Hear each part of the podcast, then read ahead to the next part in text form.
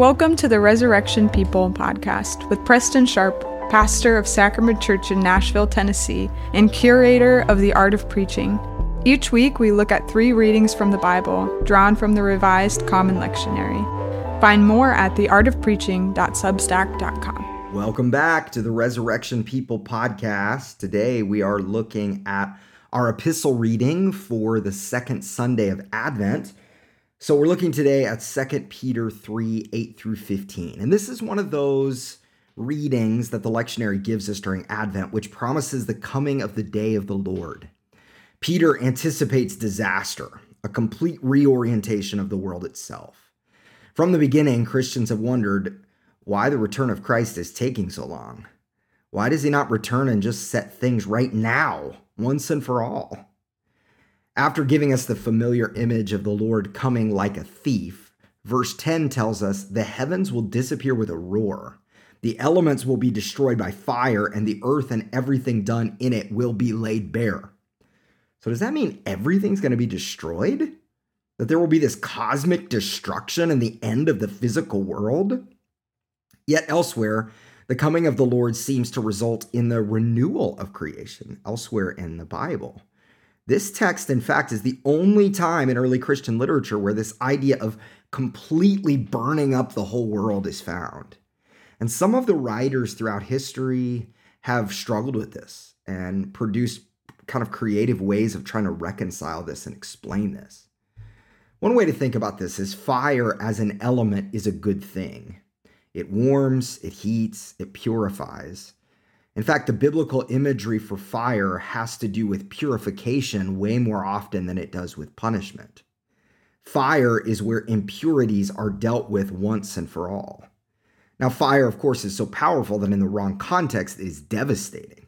I think, for example, of all those affected by the wildfires in Canada and Hawaii and California and the devastation they've experienced.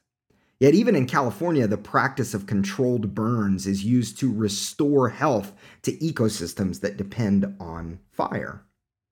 Another way to think about this is there is a textual variant, like a way that you know we have lots of different texts that we receive, uh, uh and we kind of put it together based on which ones are the most trustworthy. Certain scholars do this when they come up with our translations, and so sometimes there's slight variants here and there, or like uh, 50 you know manuscripts that we find uh, are say one thing and then you know a few say another or whatever well there's a textual variant here that instead of saying will be burned up says will be found. And if that one's to be trusted that certainly fits with this theme of purifying or even revealing. Another way you could look at this is what does it mean by the elements will be burned up? Is there something about this world that maybe the broken parts will be completely destroyed? And then there's other things that may remain. There's just all different ways of looking at this but then moving on from there peter says with the lord one day is like a thousand years and a thousand years are like one day verse 8 this is a quote from psalm 90 verse 4 then he says the lord is not slow about his promise as some think of slowness but is patient with you not wanting any to perish, but all to come to repentance. In other words, the delay in God's returning, Christ returning, is not to be seen as a bad thing, but as a good thing. Because God does something in his people in the waiting. We're being changed. So, what are we to do in the meantime as we wait? Well, Peter says, in accordance with his promise, we wait for new heavens and new earth, where righteousness is at home Verse 13. Therefore, beloved, while you are waiting for these things, strive to be found by him at peace, without spot or blemish, and regard the patience of our Lord as salvation. Verse 14. Of course, passages like this one have been used as fodder for shame for many people throughout the church history. How intimidating it is to think about being spotless or blameless in our lives. Indeed, often these verses are understood as a cause to, or a call to distance ourselves from our neighbors out of fear that they might spoil our holiness. Don't be around the wrong people because they might spoil us. So we create distance from our neighbors, but that view is not helpful. Central to the gospel is love of neighbor, which involves proximity. Central to our holiness, our uniqueness as a people, is our movement towards our neighbor. So we might ask ourselves in which direction are we pointed? Are we pointed towards the healing, cleansing, and renewing that only God can bring and which will be characteristic of his kingdom? Or are we pursuing other things? The gospel is the call to run from what is hollow and destructive and to cling to what is good.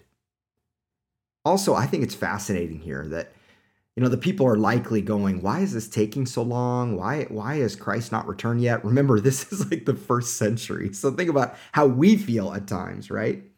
But not only are we to be patient with god it says here god is patient with us. This patience is illustrated in christ's crucifixion god's patience with us creates an opportunity to be changed in the waiting to live holy unique ways that look like God's kingdom, those kind of lives, and to share the good news with the world. I'll close with this. Philip Yancey writes With all the time in the world, God waits, tolerating the insults of human history out of mercy, not impotence. No matter how circumstances appear at any given moment, we can still trust the fact that God still rules the universe the divine reputation rests on a solemn pact that one day all shall be well. Thanks for listening to the Resurrection People podcast. Subscribe, rate, and review to help us get the word out. You can hear full sermons at sacramentchurch.com and find out more at theartofpreaching.substack.com.